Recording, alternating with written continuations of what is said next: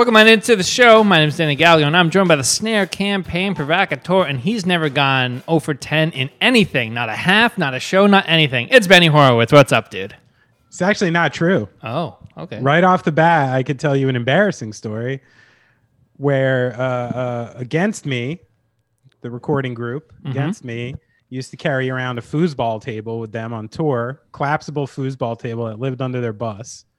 And they would set it up and hustle bands. And if you got shut out by Against Me on their house table, you had to crawl under the table after, like a fucking frat party. And sure enough, I lost shutout style to Andrew Seward and Laura, and had to crawl under the table. So yes, I lost 11-0. You know, I wanted to start with something. Real home table situation, though. Well, KD wishes he had a home table last night, but hey, it's a drop in the pan. I know a lot of people are getting on him for his poor performance there. But anyway, dude, we will get to the basketball in just a little bit. I want to know what's good in your neighborhood. Oh, you know, living good, healthy. Things are coming to life around here. I can't complain, man. Oh. How about you? How's the film coming? Oh my dude, I'm greasing a lot of palms. You're doing it. You're doing it. It reminds me of the scene in Singles. He's only the next Martin Scorsese. Oh man, I'm nowhere near that. Danny, you know what I believe in? What? A rising tide raises all boats. Oh, wow. I'm pulling for you, my friend. Thank you. I hope you win Oscars and I get invites to some fun parties. Oh, that's the only reason why we do this is for the parties. But Benny, I just want a red carpet picture in front of like an Absolut Vodka ad. That's all I'm going for here. Well, if we keep going, maybe this segment will have a sponsorship from Absolut Vodka. No. It's This Day in Music History.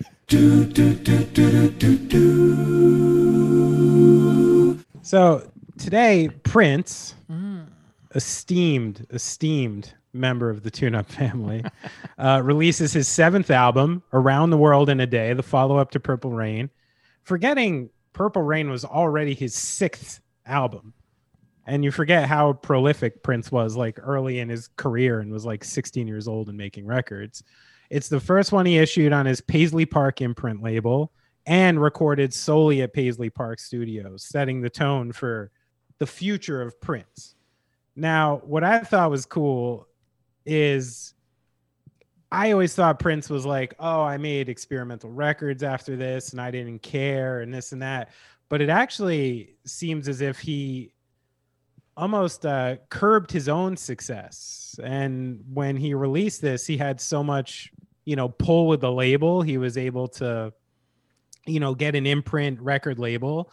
And then he was able to, you know, release any type of record he wanted. This one's super psychedelic and weird, even though Raspberry Beret and Pop Life were on this record. So he still had some hits, but he wouldn't allow the record company to like put out the record with grandstanding. In compliance with Prince's wishes, the record company released the album with minimal publicity and withheld accompanying singles until almost a month after the album's release, based on what Prince told them to do. So I never realized, like, you know, to me, like, Prince just got super artistic and the pop world kind of turned from him. But hearing this story about releasing his 7th record, it seems as though Prince was the one who was kind of turning his back on the establishment and really, you know, I guess in like a publicity way was shooting himself in the foot and didn't want to play that game. And, you know, even more respect to Prince. Classic, cool weirdo. All right. Well, on this day in 1966, 2 dozen local groups appeared at a Battle of the Bands in Mattawan. That's right, close to home, at the Mattawan Keyport Roller Dome. Wow. And that's right. That sounds like a good time. And oh my God, a roller dome. Yeah, a roller dome. Keyport. Oh, that's some real salty bay crabs at that place. That's it's like the people who were the parents of the people in Clerks were probably at that. Yeah, no, like half the people there run fishing charter boats now. Oh, man. But anyway, go on. I bring this up because there were a bunch of bands that The Rogues won first. Sonny and the Starfires won second. Mm-hmm. And third place, the Castiles with Bruce Springsteen. So you know it is a light this day in music history when you have Springsteen coming in third and a keyboard battle of the bands as your this day. But here we are. That was 66? 66. I mean, that's cool. Like respect. Yeah. You know, like we're in the year 2022. So that literally means like, you know, this was 54 years ago for a still relevant artist. I love hearing shit like that. And I love hearing that a guy like Bruce Springsteen had to go play a fucking roller dome in Keyport and come in third because it was probably a bad night for him. Oh, worst battle of the bands or thing like that you ever played coming up. Oh, man. Like, I'd really have to think about it because there's a lot of really bad ones for me. I'd say just functionally, I'm going to go with like the ones that were the worst were a place called Obsessions in Randolph, New Jersey, where if you were an artist, you were given these shitty paper tickets by a very sketchy man. You were told to sell them yourself to fill the place. And then he gave you a tiny infinitesimal percentage of these tickets you sold. And, you know, you'd have like hundreds of like tiny kids in this room with no one around, and you got like $5. But it was sort of a terrifying experience. That one comes to mind just because it was like so out of your element. I was like 13 and I'm meeting like proper like club owner Goomba guy, and I'm like, oh my god, this is terrifying. He rocked a shirt like this, you know, button here, big poof of chest hair, and a necklace that said Obsessions with diamonds over the eyes. My mom and one of her friends came. Actually, I think she drove me there because I put my drums in the car, and this guy was hitting on my mom and her secretary friend all night. Very shady. Oh well. That probably also happened at the Roller Dome in 1966. So there you go. Who knows who owned that? All right, let's get into our first headline today, shall we? And let's go across the pond a little bit, or across the pond adjacent. Benny, we have a story about Brian May of Queen coming up, working on a 2008 album. So Brian May has recalled his odd experience of working on the Guns N' Roses' infamous 2008 album, Chinese Democracy. The Queen guitarist was among a host of collaborators who worked on the band's sixth studio album, which was recorded over a 9-year period. And I got a follow-up to that in a little bit. May's contribution came on tracks such as Catcher in the Rye that were cut from the album. In the interview, he said that he barely saw Axl Rose, who during that point in recording had become a bit of a recluse. So, Benny, I got to ask about sessions, how they go wrong, and when a band gets to this spot. I guess they're all just trying to work remote at this point. Yeah, I mean, I think the thing that struck me with this story the most was the highlight of how, like, almost the same as we just said with Prince, like how an artist who's at the top of the charts and at the top of their game can basically hold everyone hostage. The record label, the studio, any other musicians coming in on it. The session goes as long as they want. It's going into their budget. You know, it's these advances on advances they have to give them, or else they'll just leave. So it's this kind of crazy thing where it gives, again, we talk about this sometimes on the show, people with wavering levels of security way too much power. And what that does is it breaks people down because there's this subsequent pressure and expectations. Like, just think about this, right? Mm-hmm. You're writing a song. You're the songwriter. You're the one who's been holding a fucking studio hostage for years. And then you're like, let me get the guitar player from Queen in here. Like, you know, the kind of pressure a songwriter has in that moment to be like, I got to have a great song for Brian May. I need to put out something better than Use Your Illusion. And I think someone who is already a little crazy, you know, it's literally the reason we liked Guns N' Roses was this like freak from Iowa who like wound up on Hollywood Boulevard fighting people and going crazy. Like Axl Rose really did that shit apparently. So this is what happens again when you just give you know, shaky people unwielding power. But at the same time, it's their power to wield. Like, I don't, he wrote the songs, and I wish that his band had more of a say in the things happening then. I guess maybe that's the saddest part of it, is like, once you lose those checks and balances of your band, you know, maybe that's when you really, really lose like the ship, because you had some normal dude. Slash is a pretty normal dude. He's over the years, he's proved himself as nice, normal dude. So Axl Rose probably needed him around, you know, like talk some sense into him every once in a while. So I think it's a fascinating story, though. I don't really care about like Brian May feeling bad about it, because the motherfucker got paid anyway.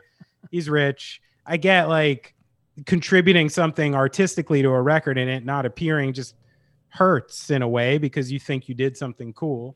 I get that. But I don't really feel like bad for Brian May at all. The big takeaway from this for me was the sort of structure that allowed this to happen. That's the interesting thing. I was not expecting you to go that direction with like Axl Rose about like the pressure of songwriting, and he just gets to a point where he's feeling uninspired, and he's like, he almost like hits like the dictaphone and is like, "Get me Brian May!" Like he's in like a movie. Like seriously, it could have been as crazy as like, I'm wasted drunk and I just heard like this Queen song, and I called my manager and was like, I need Brian May for this next track, man. You know, it could really be as dumb as that. Like, that shit happens. So it's pretty crazy. Love that. Well, Benny, there's a lot of craziness going on. Bunch of fun stories today. But right now, breaking just before we started recording this podcast, Warner Brothers Discovery is shutting down CNN Plus as of April 30th, marking one of the company's most significant maneuvers after completing the WarnerMedia Discovery merger less than 2 weeks ago. The move comes during a week where Netflix stock tanked and a first quarter where the streaming service lost 200,000 subscribers. Now, how are these connected? Over the past couple fiscal quarters, business quarters, streamers have started to get into the game. You got your Amazons, you got your Disneys, you've got your God knows what. Everybody's got a streamer. But Benny, is this, after this merger, is this the beginning of consolidation in streaming? I think so. And, you know, I think we've been talking about this for a while. It's one of those, like, inevitabilities that everybody's known about for so long, which is, I mean, so many people complain these days about turning on their fucking TV and just being like, wait, what? What am I doing here? What do I turn on? Where is this? Why is this? And yeah, and I'm fucking sick and tired of like, oh, I have to sign up to a completely new subscription service to just watch one fucking show I want to watch. And people are sick of it. Netflix has a shelf life. Like, I surfed around Netflix again last night and I wound up on 30 Rock again, because it's just like, all right, there's nothing. I don't care, 100 times, whatever. And of course, like all these other things start, they're going to start losing. And now I think you're seeing the public pressure to finally stop squeezing every fucking dollar out of every section and them realizing they're going to have to put this together.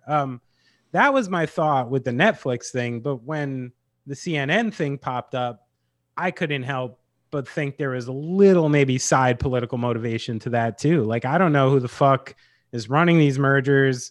The kind of money that's way, way, way on top of these things is terrifying money. Money that I shouldn't even be talking about, because those motherfuckers could like black bag me.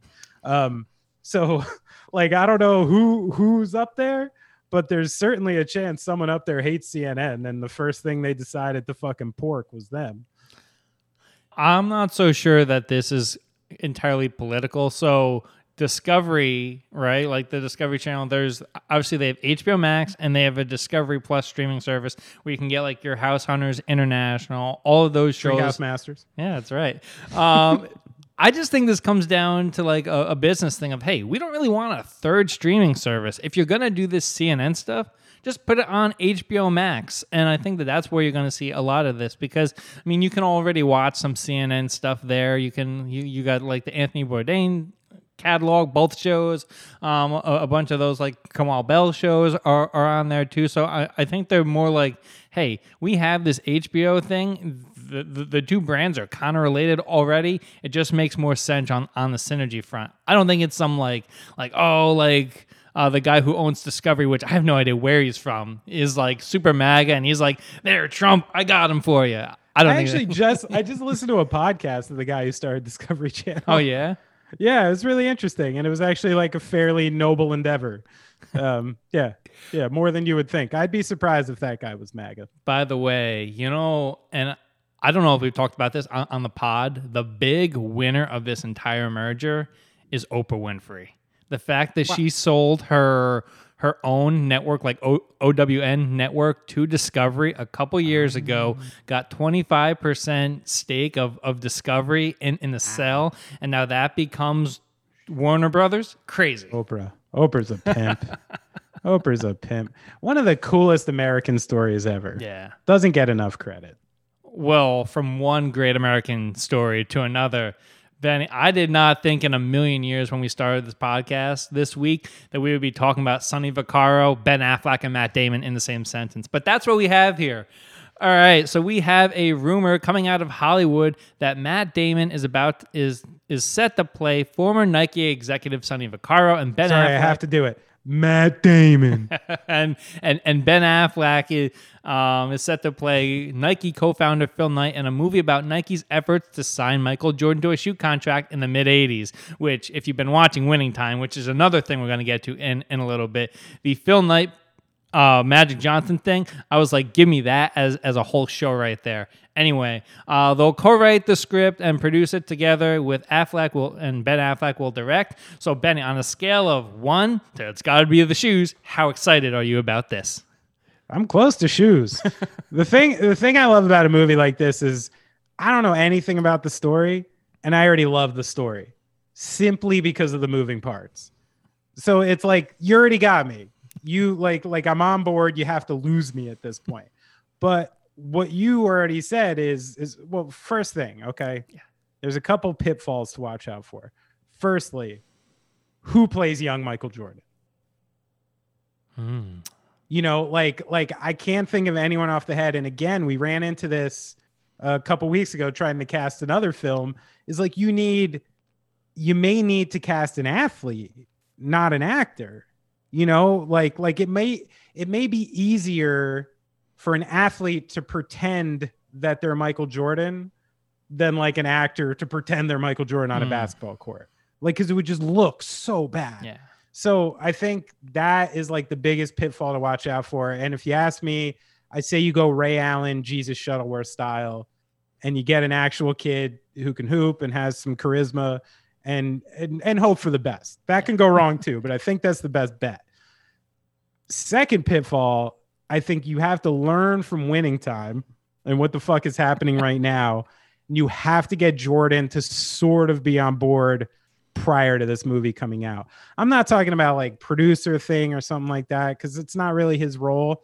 But you gotta get the tip of the cap somehow before this comes out to avoid what you're seeing now in what we're about to talk about. It's so crazy to me. So we've had Sonny Vaccaro on the radio a bunch. I used to go to the ABCD camp because he held it at Fairleigh Dickinson. That's how you meet like the coaches. I saw Lil Bow Wow go up against Kevin Love there. Crazy, crazy stuff happening. But this guy, man, you want to talk about, you know, we talk a lot about people who have been like reality stars or like rock stars and have kind of pivoted, getting out of the shoe business when he did, because he's kind of been forced out. He's had a bunch of different stops, kind of when the Adidas lawsuit went down and Kansas and everything went down. That was kind of Sonny Vaccaro's like key. All right, I got to switch it up. Well, he switches it up and pivots to getting Ben Affleck and Matt Damon to do something about sports. I mean, this is just crazy. Knowing Sonny, I cannot picture Matt Damon here. I just can't. I don't think Matt Damon's slick enough. Oh, okay. Ben Affleck, I could see as him and Affleck have a similar energy. But yeah, that's true. That's true. That's a good point. Especially the turns Damon has done in the last few years. Yeah. I guess you got to go more like Jason Bourne than Stillwater, you know? Yeah. It's like I don't Like I mean, I'm with you. I see him with the Stillwater white trash dude goatee now too, and you know, all like jacked and frumpy. Yeah. I see what you mean. It is a tougher sell there on the Damon side. Matt Damon. Unless it's going to be like the kid from Rounders is like Hawk and Shoes, and like that's their portrayal of Sonny Vaccaro, but I just can't see it. But even the kid from Rounders is like, he's cute and putsy a little, like it's not, he's not, his vibe isn't super smooth. That's Worm's character. Yeah, right. It's going to be like when they made Frankie Valli look like a total saint in Jersey Boys. It's like it's what we're going to do here. Yeah. All right, Benny, next headline today. We talked about it. We're here now. Winning Time has come under a bunch of fire. The HBO show by Adam McKay. Adam McKay coming out under a bunch of fire for these projects recently. But a couple weeks. I like people taking some swings here. But former Los Angeles Lakers executive Jerry West is demanding a retraction and an apology for what he has called a baseless and malicious assault on his character in the HBO series Winning Time, in a letter sent Tuesday by his legal team to the network and producer Adam McKay. West alleges that Winning Time falsely and cruelly portrays Mr. West as an out-of-control, intoxicated rageaholic, saying that it bears no semblance to the real man. They asked for a retraction within 2 weeks of the letter. So there's so much happening here, but the fact that I think that this show is falling victim to the fact that they made it too soon while all these people are still alive and kicking. I mean, like, you're right in the idea that they wouldn't have had any problems after then, but what you're saying is also kind of fucked up because it essentially means, oh, the second you die, someone's allowed to take your story and start to alter it just because you're not there to defend yourself. So I think there is like an actual like moral thing going on here where like this dramatization thing that kind of used to exist in fucking Lifetime movies and no one took seriously has been brought to like a real realm, and it's problematic, and you're seeing why it's problematic. And like, so there is a point. You either have to make fucking fiction or nonfiction. And this idea that you can take real people who are still around and fuck with their stories, it's kind of messed up. And, you know, even to say, you know, you've had these problems with the estates of famous people being like, you fucked up this story, you're not telling it right, and you're using two drum, you know. So I think there's an inherent problem in this that we need to start exploring. And, I mean, personally, I can't speak much to the characters itself because I watched this a little and it truly didn't grab me. And I think for exactly the reason people have a problem with it is like, my major attraction to sports is the black and white nature of things, right? This is what happened. When? These are the numbers to prove it using scores and stats. The world doesn't make any sense to me. Sports does. There's winners, losers, champions, scoring leaders, things that just the ball went in the fucking net and you won. I like that black and white nature of sports. So a dramatization about something I'd actually like to learn about doesn't interest me. Like, I actually want the real story. I'd rather listen to Kareem get interviewed than watching something like this. So I don't know. So, but ask that question. They said you have 2 weeks to retract. What happens if they don't? Well, are they just going to take the show down for defamation or something? I have no idea, but this is so crazy because when they made Moneyball, nobody said anything. When they made The Big Short, nobody said anything. When they made Vice, nobody said anything. Why now? Because it's these are people that people love in Jerry West, Magic Johnson. Now, like, why now is it a problem? Well, I mean, maybe because the people, at least I don't know much about Vice, but in you know, The Big Short, you're not dealing with, they're not famous people. Yeah. You know, like in Billy Beane, sort of famous. I think like Art Howe is, and I believe Art Howe did have a problem with Moneyball, actually, come to think of it. I don't think he liked the way he was portrayed in that movie, if I recall. So that did have a problem. I think that, yeah, the thing you pinpointed is this the first time they're really like, these are celebrities. Yeah. This is fucking Kareem. This is Magic. This is the NBA logo. Yeah. You know what I mean? Like, this is some unfuckable with territory. And like, you're getting statements from people who are like big people who are like, no. Like, this is not what went down. And so I don't know what's going to come of it, but I think there's some meat to this whole thing. Like, it's going to go somewhere else. I think that the NBA is going to have to approve everything, every single show that comes out about it going forward, because this kind of reminds me of what the NFL went through with Playmakers in like 2006. They did not like how an NFL franchise was portrayed, and they haven't done anything else that hasn't been NFL media since. So I could see, you know, the NBA likes to cater to its partners, especially, which is, this is going to be a whole fascinating wrinkle in and of itself, the fact that HBO is Warner, TNT, and they have the rights to the NBA. So, and the TV rights deal is coming up, and there's been a lot of speculation about everything going forward. So imagine if Adam McKay and all this just like fucked up TNT's deal. There's some serious ramifications from this show. Yeah, that's interesting. All right. Well, now that we got the goss out of the way, we went from one part of the NBA that I love, the nonsense and the bullshit, and we're going to go to the part that Benny actually cares about, the black and white and everything that happens on the court.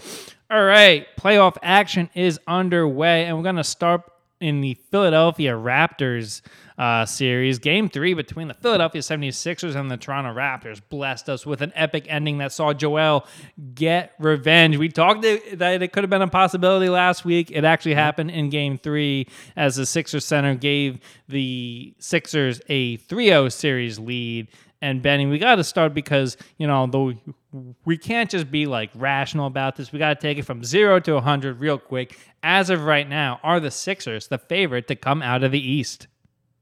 No, I don't consider him the favorite yet. I mean, you tell me Chris Middleton's out for the playoffs, maybe, and Boston goes to Barclays and wins Game 3, maybe. They are, you know. So no, I'm not willing to project that yet. But I think there are some really encouraging things for Philly fans coming out of this series. You know, the biggest part of this, of course, is your superstar. And the one thing that's markedly different about Embiid this time to other times, he doesn't look tired. He looks strong. He looks like someone you don't want to fucking get in front of on the court right now. Like, anybody taking a charge from this guy is nuts. So, like, but in past years, he's flopping around. I thought he was a little hobbled. I was scared for him, almost in like watching Aaron Judge catch a fly ball. I get nervous every time he moves. And I don't feel that way about Embiid right now. Like, this looks like a prime player at the peak of his powers that nobody can really stop. And we talk about this a lot. You get into the playoffs, often it is just your best player versus your best player. And Joel Embiid is not a bad guy to bet on right now.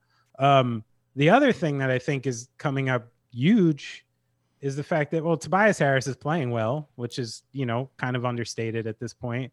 But I think Maxey, and the way he can handle the ball and the way he's creating offense, has kind of made James Harden the third most important player on the court, which is helping James Harden a lot. Like, you know, the things that always broke James Harden was pressure. And there's less on him now, surprisingly, because of how, you know, much this other guy developed. It's not his team. It's Joel Embiid's team, clearly. Maxey is like this budding superstar who can do things on the court that he can't do right now. And I think it really took the heat off him. So, you know, last week I picked Philly to win. I wasn't buying the Toronto hype. I didn't think Thibault missing games was that important. And like I said, they don't have anybody who can cover Joel Embiid, and they don't. So I do think it's very encouraging for Philly fans, but they're going to see a much different team in the next round, because they're either going to get the Nets or the Celtics, and that's a much different team than the Raptors. I thought that Philly got Miami next, right? I thought that's how that worked. It's the 1 seed plays the winner of the 4-5 seed. Yeah, so that's them, right? That's It would be, so I thought it would be Miami, Milwaukee, and then either Philly. No, because Milwaukee's the three. That's a 3-6.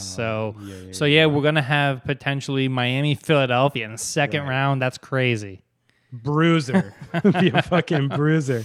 But you know, like you said, and we were discussing earlier, is that you know, even though Miami's doing some nice things with the Hawks, like, but the Hawks, they ran into like maybe the worst matchup they could possibly get in the NBA. You know, like this is just the perfect matchup for the Heat.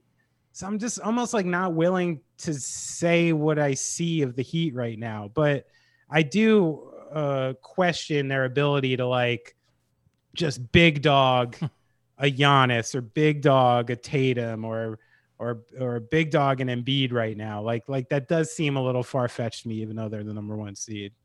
They're relying on 30 to 40 points out of Jimmy Butler. You're not going to get that, especially as the playoffs go on. But Bam looks a little confused on offense. Yeah. Like, you know, I think they're doing some different things in the playoffs that are throwing him off his game. And I mean, but you have some really dangerous stuff with Miami that people forget about. You also, like, on any given night can have like a fucking 13 of 15 3-point night from Duncan Robinson and Hero off the bench, and, you know, Strus, and like these random characters who can get hot. And you mix that with the kind of defensive strategy they play. Spoelstra just always coming in really strong as a coach. Like, I'd like to give him a chance still. I can't make a determination in this series. Yeah. This is just like, it's like JV to them. It doesn't work. This matchup doesn't work. All right, well, next headline, and this broke just before we got on the air today as well. Phoenix Sun star Devin Booker is likely to miss games 3 and 4 against the New Orleans Pelicans with a mild right hamstring strain, though he has been ruled out for the rest of the series. Does not having Booker give Pels a window here, Benny?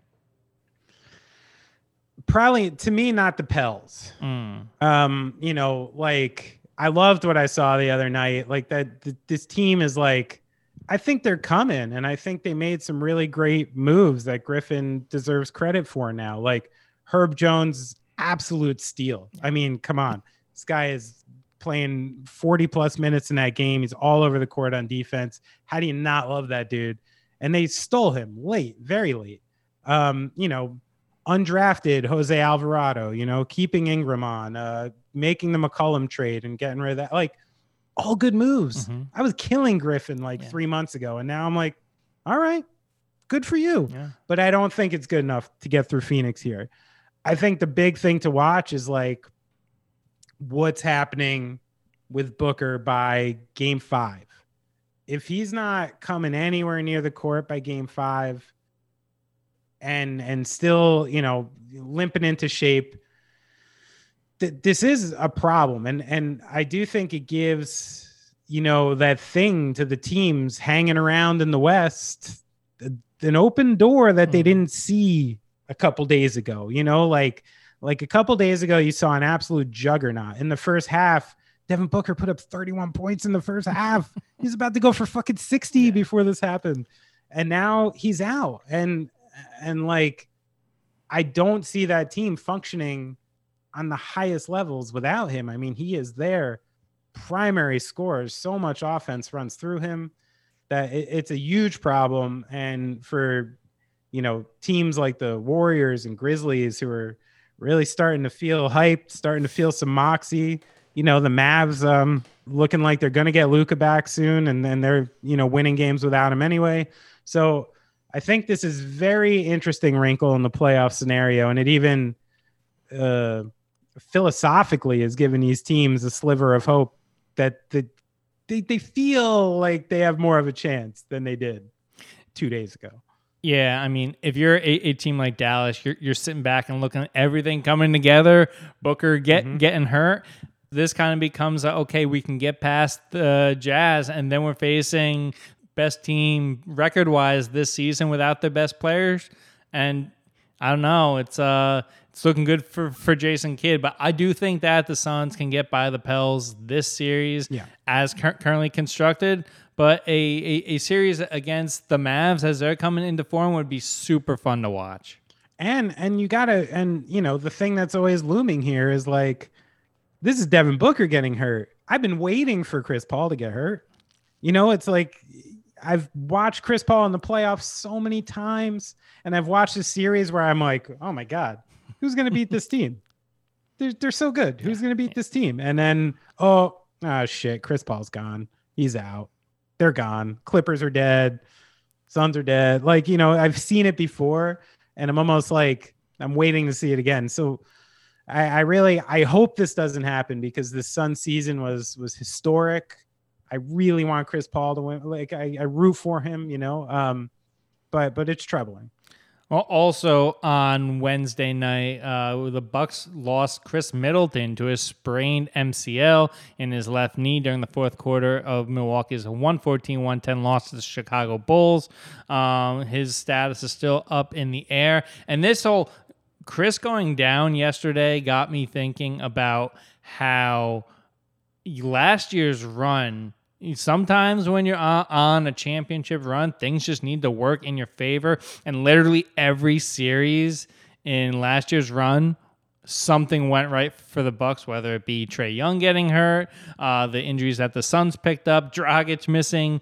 In game one of every single series last year, like Dragic went down and then like Kyrie got hurt, and it was just a bunch of stuff. And this year, right out the gate, losing Chris Middleton, kind of makes you have to pose a question. Can the Bucks get out of the first round if they don't have Chris Middleton? Yes. So there's something we always have to remember, and I'm always shocked I have to remind you. The Bucks have Giannis. You remember that? Sometimes. You remember this guy? Yeah. Who? He's really good. Giannis? He's like, you know, and I watch this guy play, and I'm at the point at his age and the way he plays with his personality and the way he approaches the game, I often think I'm looking at not only like a top five player in the league right now, top three, top one, I don't know. I sometimes think I'm looking at a top 10 best player of all time.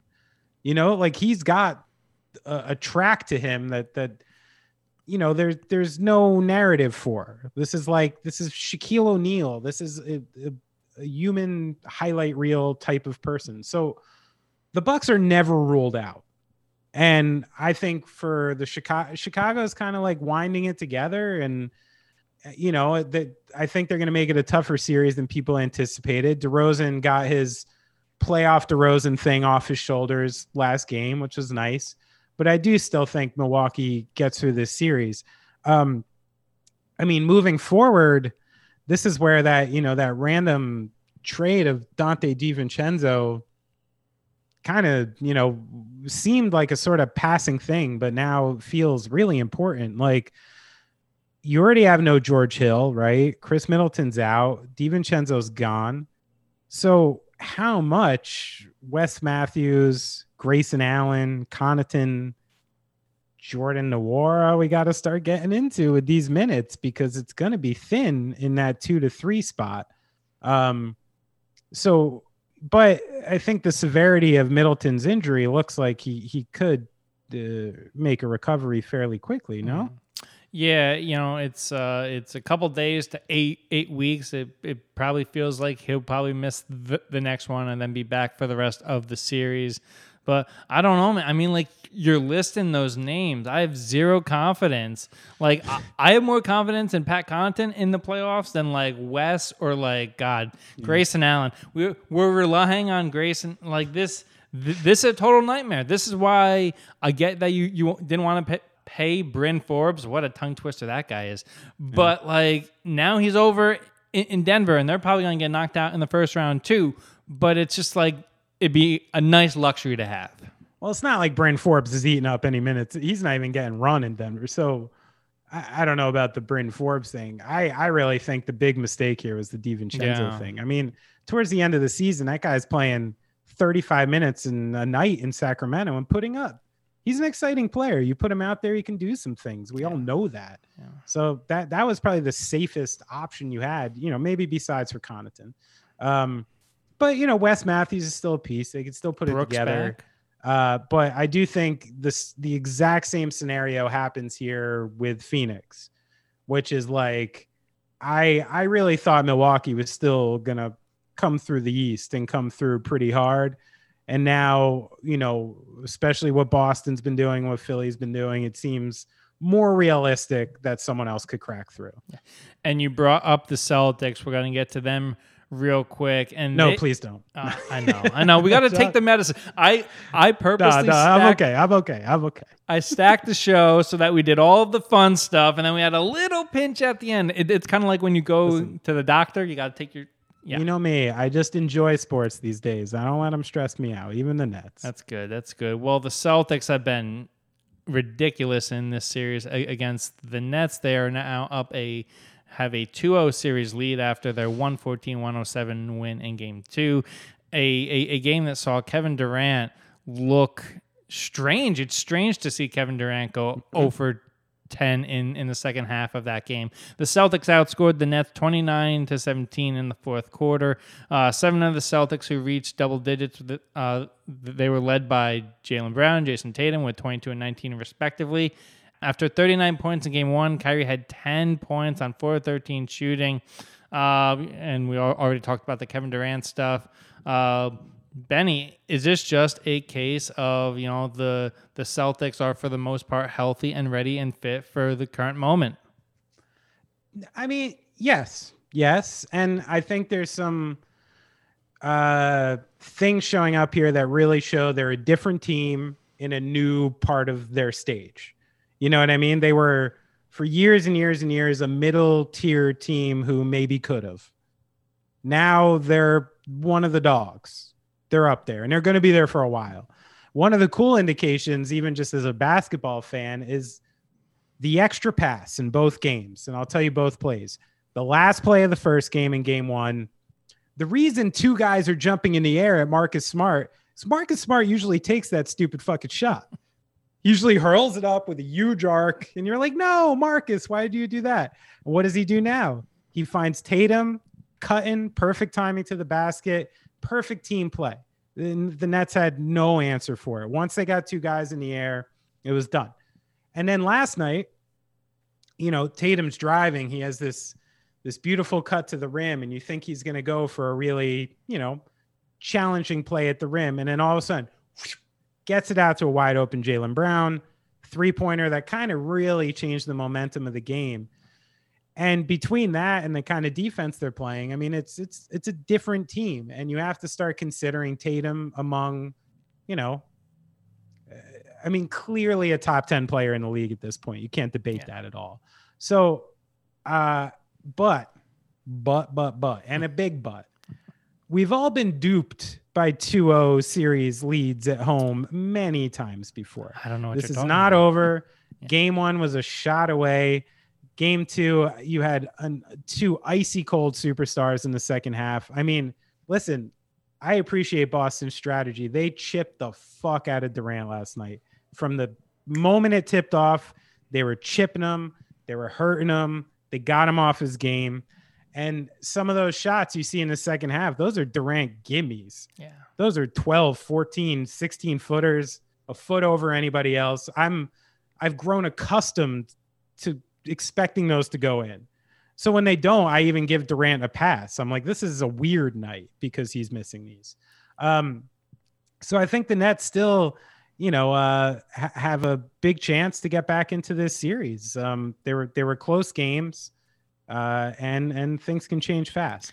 But I do think a big takeaway is that Boston is here to stay. Proper team now. 100% here to stay. And real quick, the thing that I wasn't expecting about Jason Tatum is I feel like he has watched more Kevin Durant film than anybody else because he knows exactly where he is at every single moment. So it's up to Kevin Durant to be like, hey, I have this in my bag too. I got a question for you that occurred to me last night. Yeah. Is this what Michael Jordan is talking about? What is this mean? What like Larry Bird is talking about? Is this why you don't befriend young players? Like there are pictures of Jason Tatum like hugging Kevin Durant when he was a kid at AAU camps, and they've never been. Kevin Durant's always been cool to Jason Tatum. There's no fear. You know, the only fear is like this guy's a great player, but he's not like, does Kevin Durant hate me? what happens if I beat him? What happens if I don't beat him? All this like uncertainty that someone like Michael Jordan, who was just fucking stone cold killing you, wouldn't have, you know. A Kobe maybe wouldn't have, a Larry Bird wouldn't have. I don't often side with like the old school agenda of the NBA, who is often like way out of touch. But I was wondering last night, is this maybe a small indication of that? What do you think? Yeah, and I think we're getting back into a fun era of the FU guys. I mean, you got your Giannis's who don't work out with anybody. Jokic doesn't work out with anybody. Embiid used to. Guess what? He stops doing it. Arguably one of the best players in the league. So, yeah, 100%. I think we're getting back into that fun era where guys are like, I have my team, and I don't need to help you. Yeah. All right, plain ways to get in contact with the show. You can email us at thetuneuppodcast@gmail.com. 2 P's in there. If you want to follow us on all the social platforms, it is the TuneUpHQ on Twitter, Instagram, and TikTok. Be sure to subscribe to the YouTube channel. If you want to follow the big man, he is at Benny Horowitz 1, number one in your mind, number one in your heart, number one on Twitter. I'm at Danny_Gallagher. Benny, you got anything else? Don't worry, we'll talk fantasy baseball next week. The show is in. Go in peace. You've been listening to The Tune Up.